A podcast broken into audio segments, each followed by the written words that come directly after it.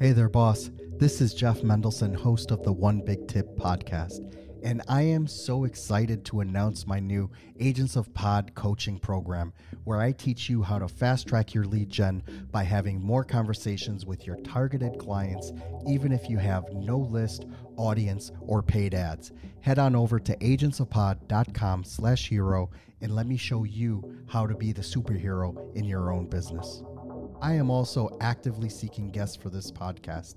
If you know someone who is currently six figures or more in their business and they have an actionable, tangible, and measurable tip to share, please let them know about it. Just go to onebigtip.com slash guest for information on how to be a guest. I can't wait to hear from you. Let's get started. Hello, everyone. Welcome back. My name is Jeff Mendelson, and this is the One Big Tip podcast. My guest today is Kevin Eikenberry.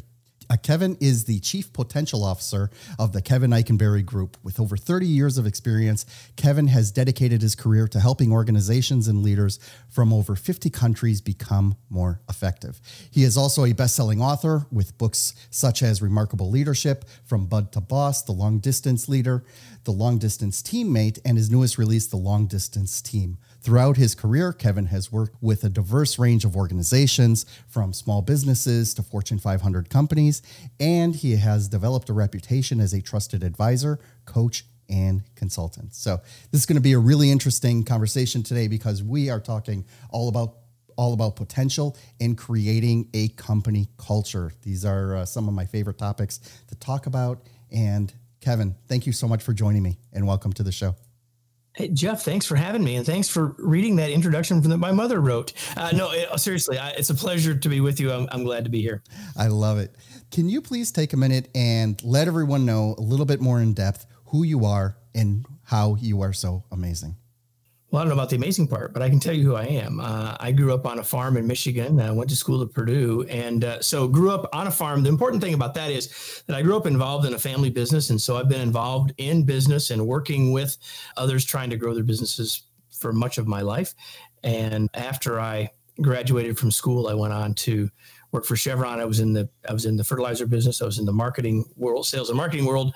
Eventually, found myself there into the training and development world at Chevron. Left nearly 30 years ago to start the company that we now call the Kevin Eikenberry Group. And so I've had the good fortune to work with clients for the last 30 years, helping them be more effective, as you said, Jeff, and really having the great blessing to work with my team that we've built over the years. And maybe at least in part to the point of our conversation today, a team that is spread out virtually around the country.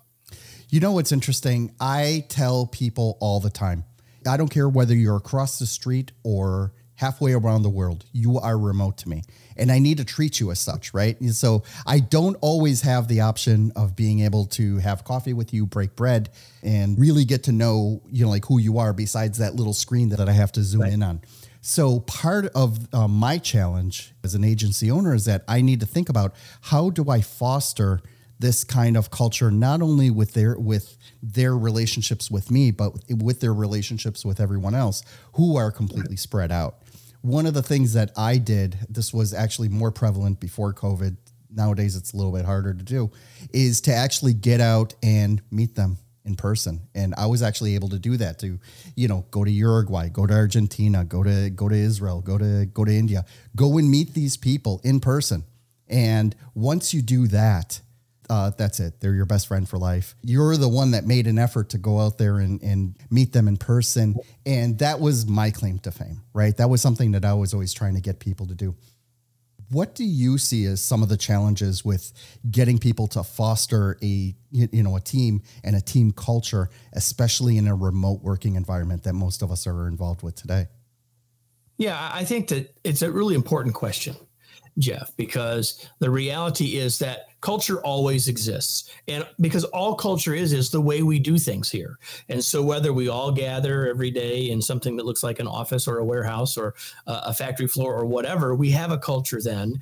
Uh, but if your team is completely spread apart across the world, as you were describing, we have a company culture or an organizational culture then because there's always a way in which we do things. And so what I have found is that in this time that we're living in right now, there are really three cultures that organizations need to be aware of, aware of and think about. Number one is the culture we had, the culture that we had pre pandemic and that many people are yearning to get back to because in many cases they're trying to say culture equals being together. Isn't true. But we had that culture, which many people liked, loved, and think they want to go back to. Then we have the culture that we have now as we're in this in between time where we're maybe still deciding what we want to do for the future. And then we have the culture that we really want, what we would call an aspirational culture. And I think the big idea that I want to share today with all of you is that all three of those matter, but it's the one that's in the future that matters the most because while culture exists, the reality is we have the chance to change it to become what we want it to be. That's why we like to think aspirational culture. So let's yeah. talk about that. Let's, uh, you know, first let's define what the aspiration is, right? You could start out at a very raw foundational level. I just want people to do things for me at an at an efficient cost, and you know, it, it, you don't have bar. it done, right? That's a pretty low bar, Jeff. That's a pretty low bar, but you know something? What happens is that, uh, yeah, there are many people that will come out of the woodwork and you know and get it, but that's not really going to make me happy. It's not going to make me happy knowing that I'm providing employment for someone who is not getting or does not buy into the values that I'm putting out there. So I personally take a huge responsibility in thinking about who are the types of people that I want to work with, not only clients, but also contractors, you know, specialists, things like that. And also try to propagate that so that everyone's on the same page. Like everyone knows, like, okay, you know, these are the people that we're trying to attract. I mean, just as a side note, if I have to, I will fire a client quicker than I'll fire a contractor, right? Simply because a contractor is like, well, you know, maybe I can mold them, you know, it becomes a teaching moment, things like that. You have a client that raises their voice to someone on my team, you are out of here. Like you are you are gone. And, you know, I do that to protect, you know, the team that I'm creating. So let's right. talk about this a little bit. Well, first of all, how do you define the culture that that you want to create? And then how do you start projecting that uh, so that everyone gets on board and is able to go march to the same t- tune, so to speak. So, Jeff, you and I have something in common, and that is that we both own the company. Our name is on the door, or whatever, we signed the paycheck. And so, I know for many of you who are watching or listening, that's true for you as well. And here's what I would say. We may want to think about, well, this is the culture that I want. This is what I want to propagate. This is what I want my business to look like. And I would say, well, having your feelings about that are very important. But they can't be the only ones because if we want to lead from a place of compliance and say, this is what it is, this is the way it's going to be. And if you like that, great. And if you don't, so long, that is fine but it's not going to get you where you really want to go. What you really want to do, if you want to create an uh, aspirational culture, is to bring the team together to create it collaboratively. Now, if your team is large enough, you have to do some different things. You can't maybe get everyone involved on the front end, but let's imagine that you have a team the size of mine, which is about 15 people. So 15 people can come together and you can use processes to create the chance to say, what would we want it to be? The aspirational culture is where's a place that we will do phenomenal work and love being where we are can be committed to doing it and the outcomes we get and not and the processes that get us there. And if we love all of that what does that look like? So an aspirational culture is how do we really want it to be around here. And certainly as a leader, especially for the owner, we have a place and a role in that, but it can't be just ours. So if we want to create a team or organizational aspirational culture, we have to engage the folks who are in that culture in the creation of it. And, and, and one more thing. Um, the comment here at the bottom says team or organization we like to think about there being a macro culture. If you've got a bigger organization, you have a macro culture, right? And inside of that, every leader, every team has a micro culture. And many of those things will be the same across uh, from from individual team to organization, but they don't have to be exactly the same. If you've ever been in a medium-sized organization and walked from department to department and see that it's a little different, that's simply an, a description of or an observation of the microcultures that exist. So, again, the big idea is if you want to have an aspirational culture, you need to create it collaboratively with the group because the more that they have ownership of that picture, the more committed they will be to reaching that picture and it'll be a picture that's desirable for them as well. So let's tease this out a little bit. Like in my case, I have people working for me today in South Africa, in the Philippines, mm-hmm. in Georgia, Uh, Tbilisi, not not Atlanta, yeah. right? And right. you know, it's like, it, and they do gel pretty well together on Slack, right? I mean, I, I, I think that getting everyone into the same room is going to be a monumental challenge. You know, just on many levels. You know, some have families, and you don't have to get them in the same room to do this, right? If that's mm-hmm. where you're headed, right? Um, but we and and we can think about doing it asynchronously, which we may need to do if we've got people in vastly different time zones. You know, we can collaborate synchronously uh, using Zoom, using using Slack, and some or or similar tools. But we can also do it asynchronously, right? So we can raise questions, we can talk about things in an asynchronous way to try to get us on the same page, understanding things in the same way. I think for this kind of a conversation, there's probably a place and a time to at least do it synchronously, at least some of it. But it certainly doesn't mean we have to all be in the same building or in the same physical location to do this by any stretch. You know, I like that because there is a little bit of overlap during the day, right? You know, someone's going to have to sacrifice either I'm going to have to be up at six in the morning or someone else is going to have to do this at eight o'clock at night. Like, but yeah, I mean, to your point, we would be able to at least get, you know, like everyone on Zoom if we absolutely had to, if it was something that critical. And and I would say this: if it, whether it's creating a culture or any other kind of synchronous meeting, if you have that situation, you want to share the pain, if you will. So maybe sometimes we do it where you have to get up at six, and sometimes you know someone else is is getting up at six, so it can be at four in the afternoon your time or whatever that is. So be aware of that. That just because I'm the boss or I'm the leader doesn't mean that it should play out the way that works best for me. But over time, you want to kind of equalize that as much as you can because likely that's one of the kind of things you want to create in a culture where people feel like they're all valued. And time is one of the things we all value a great deal. Amazing. Thank you so much for sharing that. Let's shift gears for a minute and talk about the benefits of going through this exercise.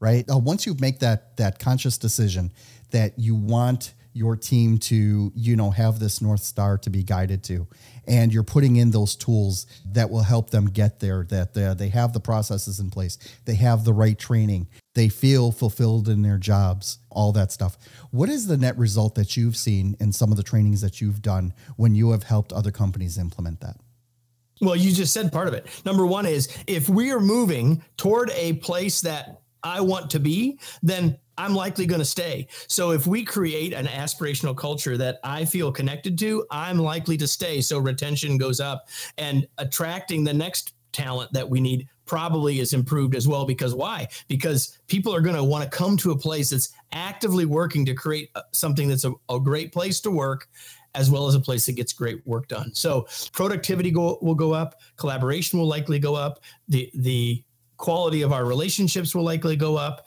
talent retention will be higher and it will be easier for us to attract talent. I mean, I could keep going, but Jeff, any one of those is probably reason enough, right? Um, if we want greater levels, higher levels of employee engagement, uh, sort of the holy grail that a lot of people want to talk about, which is no more than people saying, I'm choosing to be in, right? Like employee engagement is, is a decision that every individual makes. It's not a bunch of stuff that we do as leaders to give them to like say, now they will be, but it's a choice that they make. If we engage them in important things like where do we want the culture to be? Like understanding how what we do matters and makes a difference outside of our team. If we do those things, then we're leading towards commitment rather than simply leaning into people complying.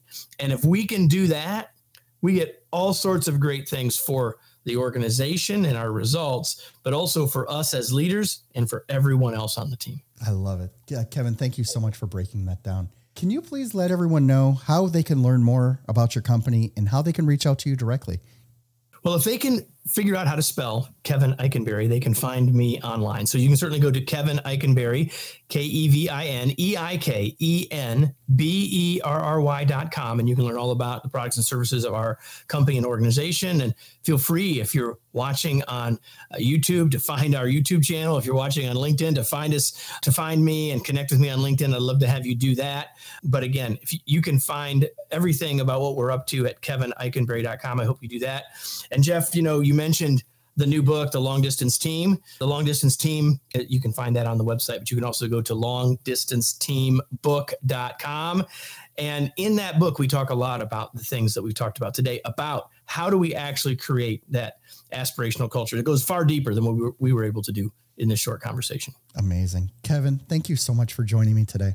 It's been a lot of fun. I love talking about this stuff, and I really appreciate you breaking down these concepts for us. It was my pleasure. Thanks for having me, Jeff. Thank you so much for listening to the One Big Tip podcast. If you're a six to eight figure entrepreneur, business coach, or speaker who would like to be on this show, we need to talk.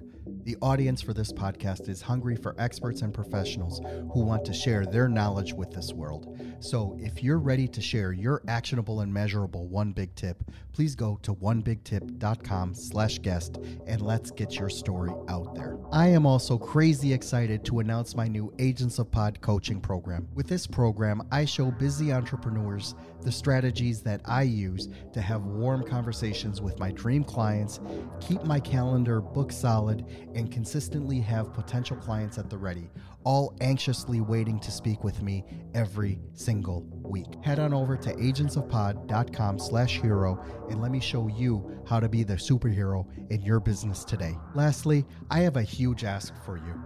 Could you please share this with your audience on social media? The stories and connections that I make on this podcast have helped thousands of people, sometimes in the most profound ways. And you never know if your small action today will be the one that kickstarts your friend, a family member, or even yourself into taking massive action and starting the next multi million dollar business. It'll be your way of just paying it forward. My name is Jeff Mendelson. You can find me on all the major social channels like LinkedIn, Instagram, and Facebook. Thank you so much for listening.